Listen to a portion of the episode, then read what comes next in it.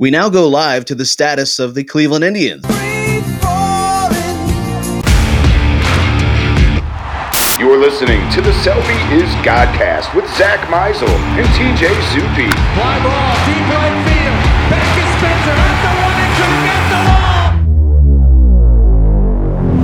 It's gone! It's gone! It's gone! Subscribe to Selby is Godcast on Apple Podcasts, Spotify, or wherever you listen to podcasts. Unbelievable.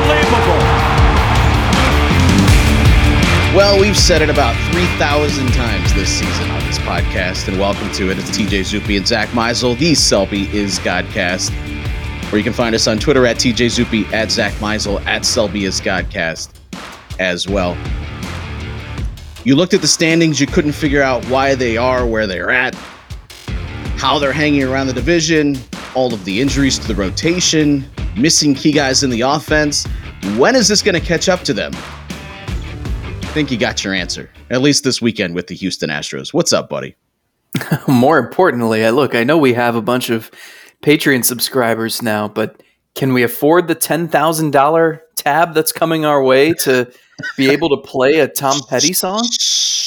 I don't know what you're talking about. I didn't hear anything. Did you? I just heard the sound of my bank account. Um, what what what Dwindling. little bank account you have left after all of the Hey. free drinks that you're handing out to to our listeners? They're not so free for you. I've learned a couple things. Number one, um, ballpark beers are not cheap, man. It's just brutal.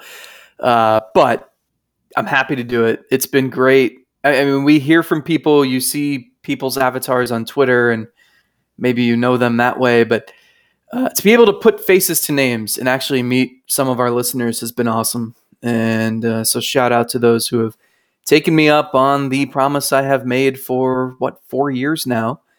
Leave us a five star review, subscribe to our Patreon page, and uh, they'll treat you to a twenty eight dollar beer, or whatever it costs.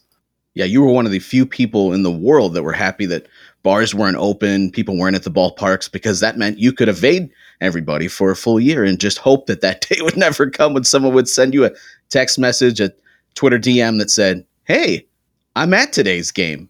Why don't you come buy me that beer you've been talking about? Here's my five star review. Here's the proof that I'm a Patreon supporter for only a dollar per episode over at patreon.com slash Selby is Godcast.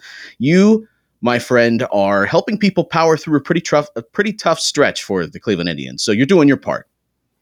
Yeah, and it was also nice. I think it was uh, Friday night. I met a a nice fan and his significant other, and we stood in line together because the ballpark was packed. It was nice to see that. So I, you know, I didn't mind standing in line for 15 minutes or so, waiting to uh, purchase a.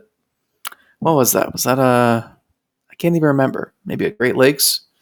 One their beers that night. I think there was a Miller Lite one time. There was a pretty expensive IPA up in Minneapolis. It's uh, it's been fun. So keep doing that, and I'm happy to do it. And um, more to come on that front in terms of us maybe being face to face with our avid fans uh, pretty soon. But back to your original question. Um, yeah, I who didn't see this coming? I mean, I think the Indians have defied expectations for months now, so it only makes sense that they would have a weekend where they did exactly what everyone thought they would do. I thought this weekend, if I could sum it up in one word, excruciating. That's how I felt about this series. And for a number of different reasons, you had the grand slam on Thursday by Al- Altuve after the fans give it to him his first two at bats. He comes up big swing against JC Mejia. We talked about that on the Patreon show. Then you had the the team leaving a small village on base. I think that was the three run output game where they how many guys got stranded in that game? 14, 15, 17, 22? 64 is It might have been. You might have, if you told me that was the case, I would believe you. Um, and so it, it was a game that it was a three run deficit, but felt like they were constantly hanging in there because they just kept having traffic, couldn't come up with the base, big base hit that happened a lot this entire weekend. Then you had a pair of one run games, and then the finale on Sunday. They fight back. You got the two home runs by Rosario and Hernandez, who have caught a lot of flack on on this podcast for not being the vet- veteran steadying presence. Whoa, whoa, whoa! Cesar Hernandez is only one home run shy of his career high. Well, I was going to say credit to them. They come up with the two Oh. home runs on Sunday. Put But wait, them even with even with that power surge, his slugging percentage is identical to what it's been the last two years. Never Weird. mind. Well, a lot of that was fueled.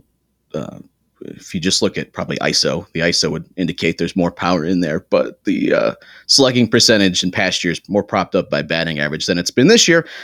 That's an entirely different story. And then you have the wild pitch, and then an error, the double play not turned because Clase is running over to first base. That's how a run scores.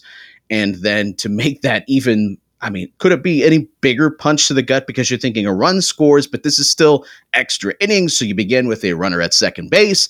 How do you how do you just punch your fans right in this gut just by sa- attempting a sacrifice? That's one. Even if that goes to plan, okay, you put a runner at third base. It's probably not what I would do in that situation, but I guess there's some logic behind it. You're just trying to get that runner over the to third hitters base two up. but it makes it even worse when it's popped up. It's a poorly executed bunt and it turns into a double play, and then you have no shot to come back and win that game. So, if there was a single word I could use to describe this entire weekend, excruciating.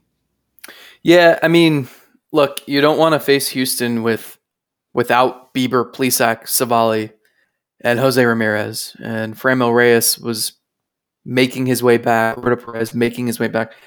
But that wasn't the issue. I mean, the issue was you didn't hit. And I mean, Houston's lineup didn't have Bregman, Kyle Tucker, Yordan Alvarez, Michael Brantley only played uh, parts of the series. So I don't know. You had an opportunity. I, you, I think you should have gotten out of this with at least a win, if not two. But they didn't hit, and we've said it. The off for this team to survive this stretch until you get your starting pitchers back, you need the offense to be firing. And for a while, they were. It helped that they were playing Baltimore and Pittsburgh and Minnesota and Detroit and whatnot, but the offense was much better in June, and you saw Bobby Bradley's emergence.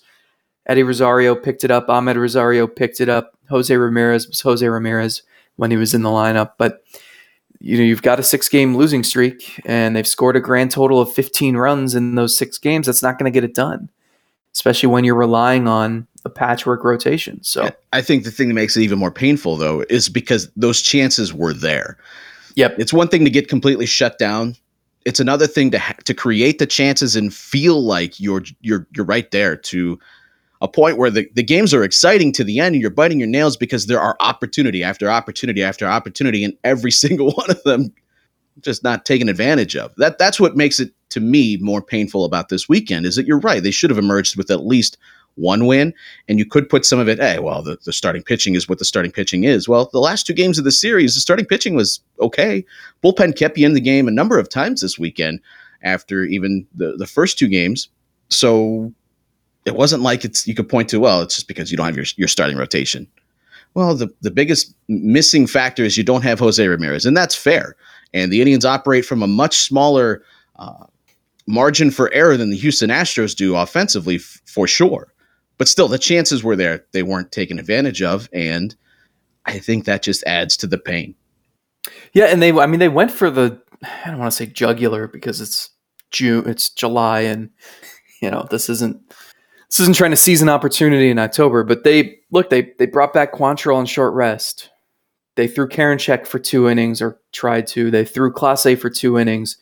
Um, they did kind of go out of their way to try to steal a victory, and it just didn't happen.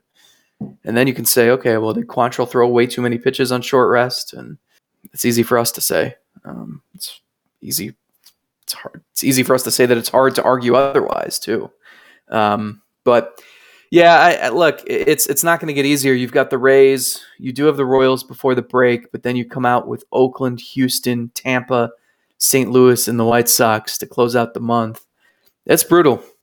And so you need your pitchers back. You'll probably get Plesac back first. Bieber said he hopes to start throwing this week. Civale is getting back into things. Um, so it, it's not. It shouldn't be. Uh, maybe a month from now, you've got all three of those guys or two of them. Um, but the bottom line is you you need the offense, and it it hurts when you've got the problem. And this has been the issue all year is that you know early in the season they had a couple guys hitting at the top of the order, whether it was Ramirez and Reyes or one of the Rosarios. Uh, the bottom of that order has just been a pit of misery all season. Whether it's Ben Gamel down there or Jake Bauers or your catchers who haven't hit at all except Rene Rivera a couple times. Uh, but now you're you're going with a lineup that has like Ernie Clement or Bradley Zimmer hitting sixth or seventh, and um, you know Yu Chang never got on track this season. It's just it's rough. I think that's why so many of those opportunities fizzle is because you can get we, have said it. This team doesn't strike out much. They don't hit for much power, but so they have to string together hits. Well, when half of your lineup is totally incapable of getting on base, you, that's how rallies go to die. So they need Jose back in there. They need Rosario to stay healthy, and then once Reyes can play every day and Roberto Perez, I mean that helps things so much. Where you know, maybe you've got Harold Ramirez and Bobby Bradley hitting sixth and seventh.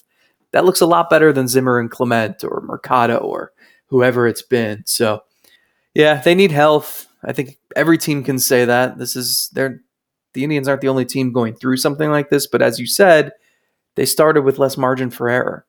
And it's like if you could have made a list at the beginning of the season, who are the five most indispensable players on this roster that the team cannot afford to have get injured? Well, guess what? they are all injured right now or have been in the last week. So, not a not an easy spot for this team.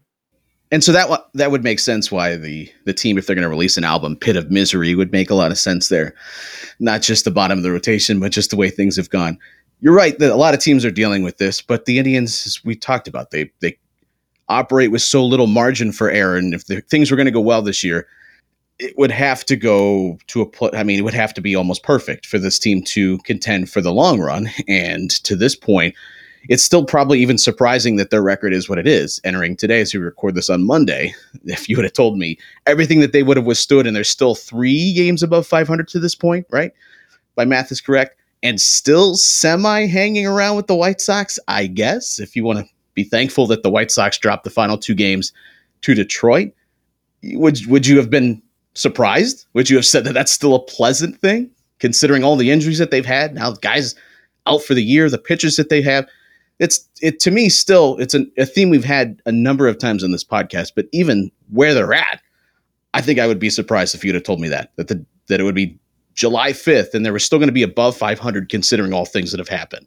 Yeah, it's tough to it's tough to evaluate. I actually kind of struggled with. I wanted to write something. You never want to just say the sky is falling after a rough weekend, or if they sweep the Astros, you don't want to write, hey, this team's going to win the World Series. I mean, you want to try to remain even keel because you know the season has its ups and downs. But this one's been so difficult to qualify just because of all the injuries and the fact that, again, as we've said over and over and over, you're just trying to learn about people. And are you going to be, because I think we realize like this team, it's not going to be easy for them to make the playoffs this year and it's going to take a lot of health and fortune and improved production across the board. And you're going to need other teams to falter. They're, the American League is wide open, but there are a lot of good teams. I mean, you've got four teams in the East that at least will attempt to make noise. You've got the two teams in the Central, and you've got two teams in the West. There's only five spots, so um, I, I think we all agree the Indians odds are they're going to be on the outside looking in, but can you at least be in a position where you're optimistic about what lies ahead? And I don't know how to feel about that at the moment because we don't we have such an incomplete picture of what this team really is. I don't know what to make of it. If the season ended right now, what would your recap be? Like what would your how would you I, I don't know. sum up the season? Yeah, it's I, it's really know. difficult. It's really know. difficult. I mean, you you would have seen glimpses, and I mean, in some ways, glimpses are nice, but this for this season to feel successful, you had to have more than just glimpses, I think. But in some cases, you're not going to get more than that. Like Josh Naylor, I am still extremely optimistic about what could become for him. There are certain things within his profile that we've talked about many times on multiple shows that reflect good things about the future that he could potentially reach a new level offensively. And that's not just you or I. I've heard multiple people from a national analysis standpoint say similar things about him and talk about the fact that it's unfortunate that he gets hurt because that's someone that you think that there's another level to unlock, but we're not going to see that this year. So you don't I mean, I guess you answer enough questions that he's still around. He's still someone that you plan to give playing time to, but I don't know exactly what he is in center field. Do I have any more answers today than I did at the beginning of the year? Yes. Not, not, not Ben really. Gamel's not the answer. Yeah, who would have thought? I mean, I don't know if Amed Rosario is the long term option out there. Bradley Zimmer is now getting a chance, and outside of drawing a few walks and getting hit by pitches to inflate the on base percentage, we're not seeing anything too tremendous out of him. And I don't know how much credit to give his plate discipline because he's let a lot of strike threes go by, fastballs, things that you should be swinging at. So is it just a passive attitude at the plate? And it's not really plate recognition and pitch recognition. It's just not swinging. So I guess you create His some walks. skill, as you have pointed out, is his ability to get hit by pitches. The last two, since the start of 2020, he has 151 plate appearances. He's been hit by a pitch 12 times, which is a crazy percentage. I mean, that's Brandon Guyer territory. Um, so his on base percentage is really good, but that's it. Three extra base hits in 151 trips to the plate. That's not going to cut it. I think his slugging percentage is like 256. Like that, Yep. that doesn't work. So, No. uh, and he's he's had tons of chances, and I know he's been hurt. I mean, it's I'd rather see Daniel Johnson out there right now. I'd rather even see Oscar Mercado a little bit more, but like I'm not sold that any of these are the right answers. And that kind of segues us into what I was going to get to, which was the thing that all these ups and downs and the lack of clarity is going to make the trade deadline really interesting because I think I could see them just standing pat and doing nothing just because, again, they who knows what this team actually is. Um, but I think you could make a case for trading Cesar Hernandez and seeing if there's any reason to trade Eddie Rosario. I think you could make a case for trying to acquire a long term pre arbitration type position player or even pitcher. I think I think anything and everything and nothing is on the table.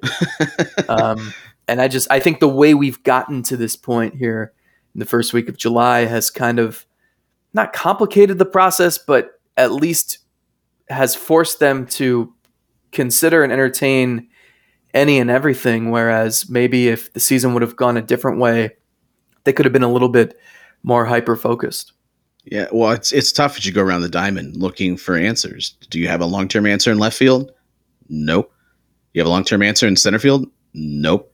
Do you have a long term answer in right field? Closer there than the other two positions. And Harold Ramirez looks like a nice piece to have, but I don't know if he's a long term starting corner outfielder. Around the diamond on the infield, third base, sure, for the next two years at least. Shortstop, not necessarily. Second base, Take your pick. There's like 11 options. but none of them have proven anything yet. And uh, outside of Amed Right. Rosario, who the downside there is the defensive part of, of his of his profile. Second base, no. First base, maybe you're inching closer with Bobby Bradley to at least a guy that you know you're going to plug in there and get 25 to 30 home runs. And catcher, okay, like I, it's that's what makes it tough. DH, I, hey, I feel good about Franmil Reyes at DH. That that's your guy. So Hey, you did it. You filled a spot. you are right in that this season to this point feels difficult to sum up nicely because for it being so much about finding answers, you still have so very few of them. The saving Mhm. grace is that they've gone out and still found a way to win games, and that's exciting. And there's growth there, and you certainly are enthusiastic about a couple of your bullpen pieces for the next several years. You still feel good about the foundation of your rotation, but there's still a lot of I don't know about this team, and that's what makes it tough. I, as you head into the trade deadline, I think that there is going to be a move, but I don't. I don't know if it impacts the major league team. I don't know if it's just a prospect for prospect kind of thing. The Indians have been on the other end of that for the last couple of years. That's how they got Oscar Mercado because you looked at teams that had some younger guys that they were going to want to put on their 40 man rosters. And the Indians said, hey, we know you have some guys in your upper minors that maybe are somewhere between 4A and maybe major league con- contributors at some point. We want to take a shot on those. We saw that with Tampa Bay too when they got Christian Arroyo. And then, of course, that didn't last very Yeah. long with Hunter Wood. But I mean, they have been ones to to take a, a team's upper level talent and flip that for guys in the the lower levels that don't need protected yet. And now the Indians are going to be in a position where they're on the other end of that. They have some guys in the upper levels that they're probably going to want to, if they can't answer questions on, they're going to want to move for something that's younger and delay that. And that comes to a question we got over at Patreon. One of our supporters had asked us a couple of weeks ago to describe the 40 man roster crunch that we keep talking about. You've been all over this for the last several weeks, if not months. But I wanted to take some time to establish why that's a, a possibility for the trade deadline, why that is something that they might consider. What does all of that mean? Yeah, it's important, and I know it's been thrown out there plenty, and maybe some people roll their eyes, um, but it's it's going to at least be something that front office takes into consideration, and I know for a fact it's something that has kept them up at night. Um, what you had last year with no minor league season really mucked things up for teams because you missed out on a year of not even just development but evaluation and having a good grasp for where every single player, not just in your system, but in other systems, stand and being able to have a clearer projection of what they can become. And so the Indians aren't the only team dealing with this. Other teams are dealing with it too. But a team like the Indians that has 40 man roster spots devoted to the Bradley Zimmers and the Oscar Mercados and the Daniel Johnsons of the world, guys who you know, shit or get off the pot. You got to make a decision at some point on whether these guys are part of your future. It's it's what they did with Jake Bauers, and so you have a forty man roster, and you your forty man roster is usually full. And the Rule Five draft, any player who originally signed before his nineteenth birthday can be eligible for the Rule Five draft after his fifth professional season, and any player who signed after his nineteenth birthday is eligible after his fourth season. So, what does that mean? Well, teams have to protect their eligible players um, by usually it's a late November deadline, about what two weeks before the Rule Five draft. That's held at the at the end of the winter meetings every year, and so the Indians have a long list of eligible players, and it's guys who were drafted, um, or, or a lot of guys who were signed in the international front, and it's really difficult because you're talking about certain guys who I mean, they're eligible after their fourth or fifth season. Well, sometimes these kids come over and they're 16, 17, 18 years old, and so you keep them at your at your complexes and and let them learn the ropes, and then after a little while, then they can start playing in a short season, and like by the fourth year, maybe you're playing at Mahoning Valley or in Lynchburg or Lake County. Um, and I know Mahoning Valley doesn't exist anymore, but um, that's how it's been in the past. So, so it's tough. You, you get to your fourth or fifth year when you're eligible, and it's either okay, this guy's too far away, no team's going to take him, we don't need to protect him, or it's all right, we think this guy's going to be really good, so let's protect him. Um, or you've, I mean, you've seen cases like Anthony Santander. Right. The Orioles took him. I think it was surprising um, because he hadn't moved up the pipeline very far, and then he was pretty good for Baltimore. Or you have a guy like Ka'ai Tom who had a really nice season at AAA, and the Indians left him unprotected because he was low on the outfield totem pole, and he didn't get taken.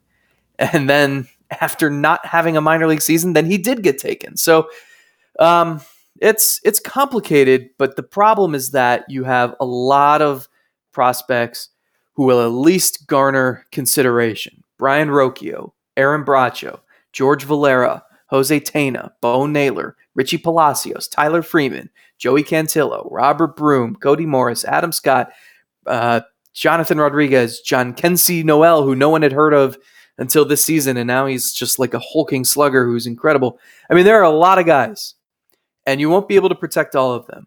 So, do you risk losing them in the Rule 5 draft for nothing? Leaving them unprotected? Do you try to package some of them in a trade? Um, Do you try to trade some of them for even younger guys who aren't Rule 5 eligible yet? It's tricky. And what makes it more complicated is that you don't have a full scope of where they stand because they didn't play in a minor league season last year. And the other teams and their scouts have even less of a clear picture of where they stand. So if they're if you're going to try to package 3 or 4 of those guys for one big leaguer who can help you, well that team needs to be confident in its evaluation of those 3 or 4 guys who you're willing to trade, so you must feel a certain way about them and they didn't see them play last year either. And so it, it's it's really really tricky and this is why I mean just this the complexity of this answer here explains why the Indians front office is taking this so seriously. So th- that's that's why and I think it's important when we talk about the trade deadline a lot of people are still stuck in the buyers versus sellers. Oh man, if they lose another series, they're going to just be sellers. That's not how it works. Most teams don't operate that way. You know, the Indians could absolutely trade Cesar Hernandez, but then go and trade for a position player who can help them. Um, yeah. I, th- I think the Twins are a so good example of that too. The, tw- yeah. the Twins, they have some guys that are on expiring contracts. It would make sense because they're not coming back in this division. They're not winning a wild card. Trade those guys away. But are, are they in a position where they want to go full rebuild?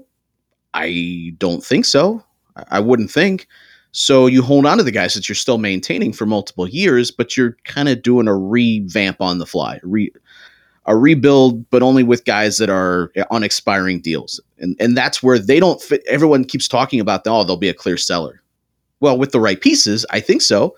And maybe if you knock them their socks off on a guy that they have multiple years of control on, maybe they'll consider it. But it's not as as black and white. Just like you said, there are teams that are going to operate on on both ends of the spectrum. Sure, there are some teams that will not. They'll just be sellers or they'll just be buyers. But those teams in that weird middle ground or, or thinking about where they exist in their we don't like the term, but their contention window, they're going to be thinking outside the box. It, won't just be oh, well, just everything must go. This is a a sale and you can take everything you want. And what you're explaining with the 40 man roster, it's why I think we're going to see some moves. I don't know if they're going to be on the major league roster. I don't know if they'll just be in the minor leagues. I don't know if it'll be a combination of both. But I think we're going to see some activity because they know that this is looming. And other teams know that too. They know which teams are out there that have some roster manipulation that needs to be done before the offseason begins. And you center in on maybe a guy that had a prospect pedigree a couple of years ago that hasn't blossomed. And you think, I'm going to give that guy a chance because I've got an opportunity. He needs at bats. I can make that work or you see someone that you liked in the draft and they've been with that other team. Maybe they're switching positions. I think of Oscar Mercado was a great example of that. He was moving to center field. There were some things to like. He had good speed, but he was clearly not going to stick around in that organization. So the Indians were eager to make that swap. That's the sort of deals that they will that they'll be looking at, and the, the fans will see on around the trade deadline and go, "What? What?" Prospects for prospects, why did that happen? Well, I think a lot of it's going to be fueled by that that 40 man roster crunch that's looming. It, it might not be three young guys for a proven major leaguer, but that's also on the table. And you keep bringing up swaps with the Pirates, but they're a team that might make sense because they consider themselves three, four years away from starting their upswing. And if you think you've got a number of guys that aren't quite 40 man roster ready, that might, that's where that that sort of marriage might make sense for a major league piece with some control. So it's interesting, but I don't think it's going to be.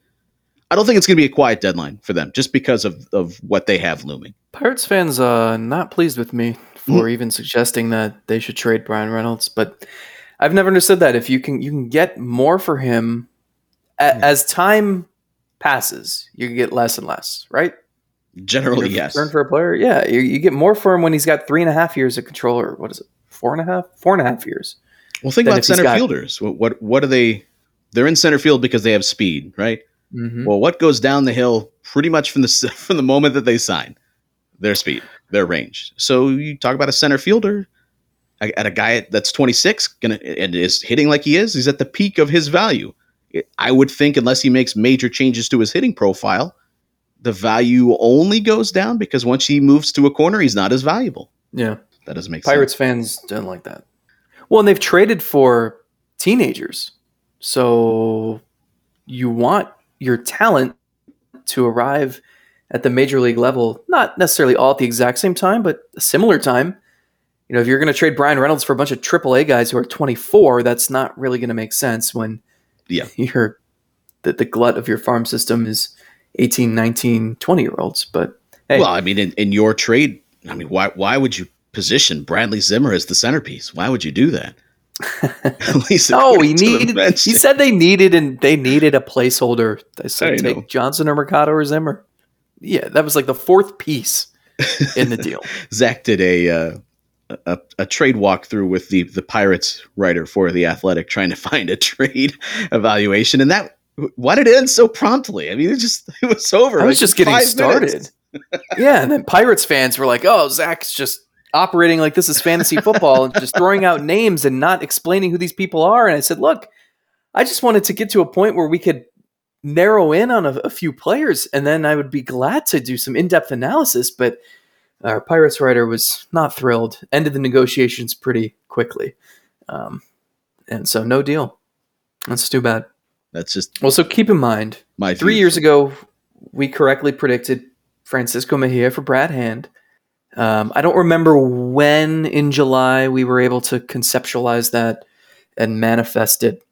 Um, I don't know about you. I don't have any sort of visions yet that have been established, no, but no. uh, we'll work on it. We have time. Well, that one was. I felt like that one was a little easier because the Indians had a clear need. You had a team that was absolutely ready to move him. There was no question that he was going to be on the block. That just made too much sense. The Indians don't have a clear need. It's not they they saw Brad Hand and they said similar to what they thought with Andrew Miller, we're one lockdown reliever away from just really being a, a team that's capable of making some noise in the postseason. They were off on that, but that was their their thought, their evaluation. Well, there's there's no there is no one position that you can look at this year and say, well, they're this one piece away from con- actually contending for the division. Oh, fine. Just it, seemed like such an impressive feat, and now you've made it seem like anybody could have done that. Yeah, you're right. We, we, we got that. Just pat ourselves on the back a little bit. Well, if you want to do some evaluation, I'm hip to that. But let's not focus on trades. Let's focus on the guys that are currently in this rotation. We did this exercise several weeks ago. I want you to take the five guys that are currently in the rotation Mejia, Hentges, Allen, Morgan, Quantrill. I want you to rank them based on so far what you've seen. Know that this can change in any minute based on any start, because that's how the evaluations go. One pitch, one inning can change your complete outlook on a guy's career. A little facetious there. Just based on what you've seen to this point, tell me about those guys, your excitement level, and rank them in, in some sort of order. You don't want Triston McKenzie in this conversation? No, I'm only talking about the five guys because Triston, you know, he's going to get another shot at some point. But I'm not weighing him against these five. These are the five guys that are up here right now. And I want you to rank them based on long term outlook, even things you've seen in the short term, just guys that you think will stick around and you're excited to see more of. Hmm. Okay. Number one. Do you want me to go in which order? Worst to first, first to worst. Hmm. You want a rock, paper, scissors? No, wait, that was the other show. Why don't you go worst to first? I can't believe that we t- would we tie three times in a row. That was can't. not planned. That's unbelievable. That's how that works. That game's crazy. All right, worst Totally to first. unpredictable. Yeah, worst to first. okay, I'll start. I can't believe this is my. This is. I'm surprising myself here. I'm gonna go Logan Allen fifth. Um, I look. He was a top 100 prospect. He has some of the stuff. And Wait, I Logan how- Allen worst, right? Yeah, Okay. fifth. Well, you said Logan Allen first, as in the first guy you were going to say. Just want to Yeah. make sure you weren't saying first, as in the number one guy. I'm saying A little confused. Now you're confused. it's a first. Okay, got it. Okay, Logan Allen. I, I I don't know. It almost seems like he needs to hit the reset button and like come back next year. I'm not saying don't pitch for the next few months, but he went down to AAA and never really had a chance to work out the kinks. He was hurt. Then they rushed him back up because they needed a pitcher. Um, and so I we haven't really seen what what is the package here. What what can he provide? So I'm not really sure what he he's the guy that I'm really not sure what to make of him. I know he was excited about his offseason transformation and his work with his secondary stuff, but I, I just it's it's been a tough year for him and it's not all his fault. I would put him fifth. Um, I'll go I'll go Eli Morgan fourth. I, I think he can provide some value. Um, I, I hate that anytime someone doesn't throw hard, we just automatically, and they're not the most imposing physical specimen, we automatically just say, oh, that's Josh Tomlin. but he reminds me of Josh Tomlin a little bit, and maybe he can stick as a back end guy or that Adam Plutko role where he's just bouncing up and down I 71. Um, but I think he's the type of guy who Terry Francona a couple years from now is just going to rave about, play cribbage with, and say that he pours his guts out there, um, not in Chris Perez fashion. Yeah, would So- recommend that literally. This will surprise people. I'm going to go Sam Hentges third, and but I'm going to say because I think he could be a really good reliever. It, it hasn't clicked as a starter, and I don't know that we've seen any progress since he was first in the rotation. Whether that it's been two months now, but he's had. I mean, like he had a really good first inning the other night against Houston, and then just the second inning it fell apart. So okay, stick him in the bullpen once you get some guys back. Let him throw 97 and just go one, maybe two innings at a time. I'm still excited about that, and I think he could, especially if you you aren't requiring him to face hitters more than once, and um, he can just attack and attack instead of worrying about how am I going to get through five innings. I think there's potential there. I'll put him third, even though I know most people would probably have him fifth. JC Mejia second. Uh, if you take away the two starts where he didn't get out of the first inning, and I know you can't just take those away, he's been pretty good. Um, gets ground balls, has decent stuff, and just looks like he can chew up a ton of innings, which is exactly what they need right now. So I'll have him second. Quantrill first. I, I none of these like I don't know what to make of any of these people. Um, he's the guy with the pedigree and the track record suggests he should be decent, but then he gets roughed up against the Tigers and comes back on short rest against the Astros and pitches really well. So he's confounding, um, but he Short has rest, stuff. that's the key. yeah, I guess he seems like he's got, I mean, a rubber arm and just needs to put away hitters better. That that's kind of what he and Francona and Carl Willis have said. So Yeah. I'd put him first, but uh, you'd obviously love to see more consistent. If you get more consistency from him, then he's a mainstay. Yeah, I, I a lot of what you said I agree with there. Re- working in reverse order, you are on the same page with Logan Allen being last. Not that I don't think he can't be a a decent major league starter. I mean, how do you? It's not just results oriented in spring training. He just threw the ball better in spring training too. I mean, he looked like the stuff looked like a different version of himself. Some of that's just because we saw him hurt, and I don't know how much of what was it a three start stretch before he got sent to the minors. How much of that was just because he wasn't right? We, the velocity wasn't as crisp. He, the stuff didn't have quite the same bite to it. He just he looked a lot more human in those those starts before he got sent down and then ultimately put on the injured list. So I would just like to see him get back to being healthy, and maybe that's where we can have a more accurate representation of what he actually is. Fourth, I'll go Hentges, and I'm with you. I think long term, I, I understand why you want to keep him stretched out, why you don't want to just give up on it immediately, but I don't think just putting a guy in those one to two inning things long term, why that has to be a, a death sentence for his starting career. The Indians have done this before with guys where you put them in situations where they think that you can make them thrive. And for him, maybe it's just one inning at a time. And then if he is showing an ability to handle that, maybe you build it back out. I mean, it's kind of what they were already doing with Quantrill before the injuries thrust all these guys into the rotation. And I want to be clear here there's a difference between the ideal and what they're forced to do. Right now, they don't have a lot of other options. I've seen people attack pitching change decisions and why guys are starting on short rest and what's best for long term evaluations of guys. And all of that is fine. Absolutely. You are right about a lot of those those things that you're analyzing. But right now, there's a huge difference between things you want to do and things you're forced to do. I like Hentges as a future bullpen weapon. Not seeing enough starting wise. I don't know if the command is going to be there enough. So just go put him in those short outings and, and see what happens. And if he is getting things done there and you want to expand off of that, I'm comfortable with that. Here's where things got a little bit difficult for me. And I think I'm going to go put Mejia third. I like the stuff. I think long term there is an ability here to be, a, if nothing more, a, a back end starter, fourth or fifth guy. I think the the ability to keep the ball on the ground and the fact that he can throw the ball 94 miles per hour with that heavy sink, that's all very exciting. I don't think he's quite he doesn't quite have the the stamina, I think, to be able to keep that stuff throughout games.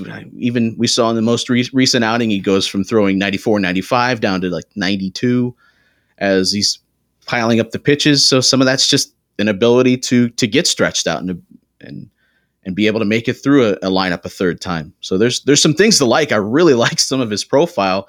I think long term he is a starter, but right now there's a couple of guys I just like a little bit more. And where I get to second is where we're going to have some difference.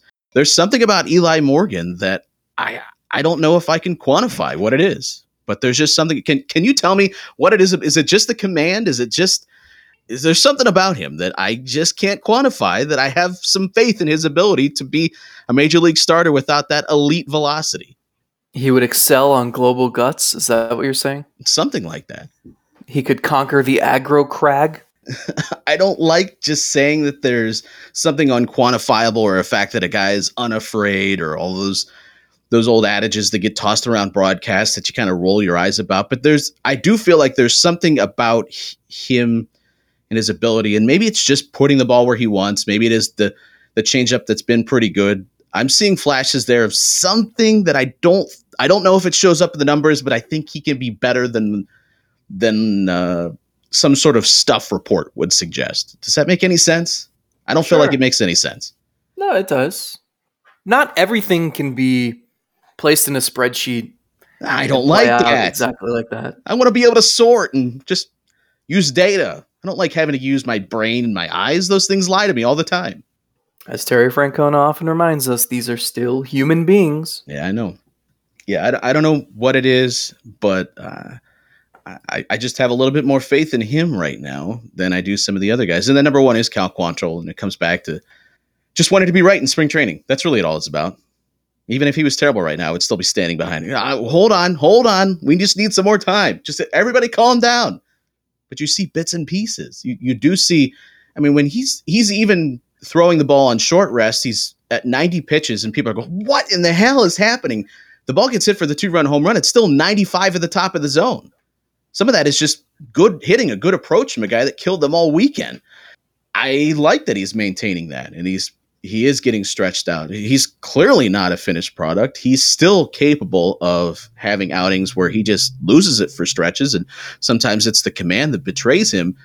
But I, I, I yeah, two seamer, four seamer, you can get it up there 94, 95, 96 deep into games. It is just about finding that secondary offering that's going to be the out pitch for him because guys are capable of fouling pitches off and then maybe he throws enough out of the strike zone that he becomes a little bit more predictable. I like that he dropped in more of the curveball in, in some of his in his last start. I thought that was key to him just getting guys off of the two seamer and the four seamer and being a little bit less predictable. And, and that'll just happen as time evolves. But I think you're seeing bits and pieces there of a guy that can be a pretty I don't I don't know if he's a top of the rotation guy, that sort of ceiling, but I, I think we're seeing enough that he can be a productive, if nothing else, mid rotation sort of guy.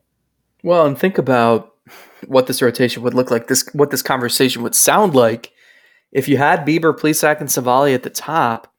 I think Quantrill and Mejia is your four and five. You'd be fine with that. Or if you have to mix in Morgan, right? I think you you could live with that. And then and then you can have McKenzie and Allen and Hentges figuring things out at AAA, and you call upon them when you're ready. Now, teams need more than five starters, and perfect health is a myth. So you can't just say, well, when they get those guys back, everything will be great because it, it's never so simple. But things devolved so quickly that you're relying on all these guys. yeah, you have an entire rotation at the same made of time. those guys. yeah.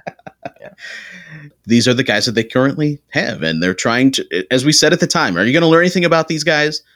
Let me ask you: Do you feel like you're learning anything about these guys, even in a less than ideal environment, thrown into the the fire the way that they have been? Yeah. I mean, I think that's why you just hope you get to the end of the season and you can feel good about a couple of these guys.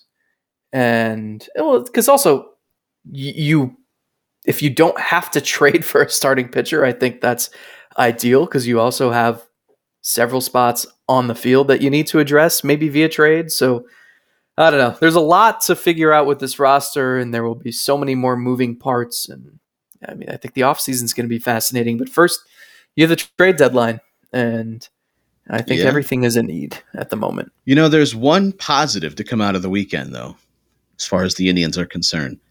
The white outline on the Block C caps, where has that been? Well, that was the July 4th special cap. Right. But But I'm you asking, like that? You want that permanent? I'm asking where is that white outline around the C? Now it wasn't the the same red because it has the design in there for the Fourth of July Independence Day celebration, but I thought the caps popped when you put the white outline around the C. Part of my problem with the Black C, with the way that it is, God, we're getting into uniform discussion. Part of my problem, that won't even exist in I know, but just months, just keep this yeah. in mind. Keep this in mind for when you're whatever you're doing with the new uniforms. I don't like that the C, those two colors, the blue and red, they sort of bleed together visually, and so I don't see a distinction between the two. But when you put the just the white outline around the C, that thing pops. I'm telling Okay. you, it looks it looks fantastic, and I don't know where it's been. They they do this on several of the special edition caps. Why is this not a thing? Why was it never a thing? Total misstep. I, I I don't know. I mean, I what do you think about a logo for the hazards outlined in white? I don't think it's gonna happen, man. I will not give up. I don't think it's gonna happen. What is gonna happen? You ready? A random Cleveland Indian of the day. Oh, I've got some good random jersey sightings recently. I mean, you had the the granddaddy of them all. What was it? Uh, two three weeks ago now. Chris Magruder. Yeah, we've been waiting for that one patiently, or not so patiently. You texted me that I forget what you said. I, I had no idea what you were sending me, but you said something that like like we did it. We finally did it. I thought thought we landed on Mars. Like your excitement level, Chris Magruder jersey. Oh my gosh, that might be better than landing on Mars. So I hope we haven't done this one before, but if we have, just forget about it. Memory stick that thing. This man spent his 2008 season with the Cleveland Indians. Oh, Jeez. The 2008 season was his final season in Major League Baseball, in which he spent parts of eight years with one, two, three, four, five, six different teams. So had a long Major League career in some ways, but over Scott those Sauerbeck. no, over those eight years, here's where things get mind boggling to me. He spent parts of eight years in the major leagues. He only put together 278 career plate appearances. Huh. To spend eight years in the major leagues and never get more than 72 plate appearances in any one of those seasons is crazy to me. 174 career games. He, in 2008, spent seven games with Cleveland. He got to the plate nine times. He He had, how ridiculous this sounds. Yes. This request. Hey, name this guy who played for a week with the but you know what? He, 2008. he has a recognizable name and plays a prominent role within a major league organization now. So it's not like a complete nobody. In those nine plate appearances, he put together a slash line of 375, 444, 500. Whoa! Why'd they get rid of him? I know he should have played a lot more. he went out on top. yeah, 944 OPS with Cleveland, 53% above the league average OPS in that season. Mike Redmond. No, he was a right handed hitter and throughout his career played middle infield and third base, was a utility guy, utility infielder. Hector Luna. No, Lou Merloni. no. In his career, he spent time with Cleveland, Toronto, San Diego, Tampa Bay, Oakland, and New York. The Mets. Wait, say those again. Mets, A's, Rays, Padres, Blue Jays, and Indians. Joe Inglett. Oh No. no no no no no! Josh Barfield. No no no. No. He played way more than that. That was Nope. 07. Forget I said that. I that that is so embarrassing. Okay, I forgot about it. Um, the prominent role thing is throwing me off. I wish you didn't say that. what was his middle name His middle name was or is? uh, Luis. Oh, Anderson Hernandez. Nope. Ah, I can't believe I said Josh Barfield. That is so embarrassing. Um, He was drafted. Let's see here. Oh, he must not have been drafted. this is riveting signed. radio. Um, I don't know. I guess I'm stumped. Let's go with the transactions. Let's see if we can find something that, notable that happened in his career. He was signed by the Tigers as an amateur free agent in 1992, traded by the Tigers with Scott Livingstone to the Padres for Gene Harris. It was one of the more notable May deals in 1994. Okay. Traded by the Padres with Doug Bochtler, Bochtler to the Athletics for David Newhan and Don Wengert.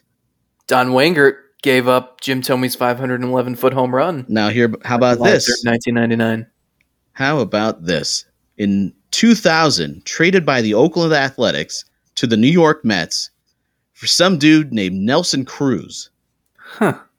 Never traded again, just released and signed a whole bunch. Do you give up? And would you like to know would you like to know his more prominent role now at this yeah, point? what's his role now? or would you like to know his name? No, his role. Okay. He currently is the hold on, let me make sure that I got this right. I can't believe I said Josh Barfield.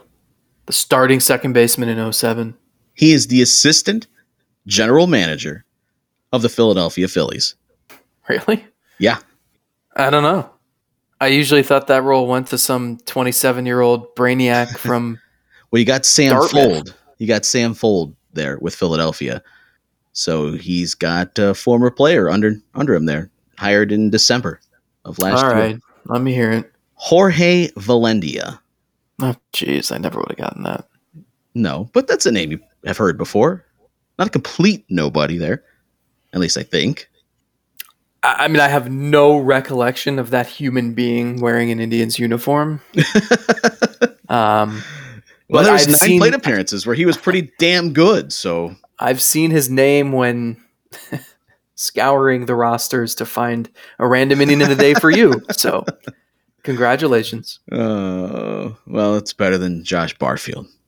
Ugh. You can subscribe Apple Podcasts, Google, Stitcher, and Spotify.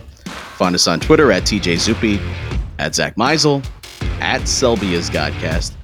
And join us over at Patreon, patreon.com slash Selby's Godcast. I'm out of words. What words do you got? Uh, I'm going to start a GoFundMe because we're going to need tens of thousands of dollars to pay for the Tom Petty that you just had to start the podcast with. I, I don't know what you're talking about. For Zack, I'm TJ. We are out of here. We'll see you later this week. Bye.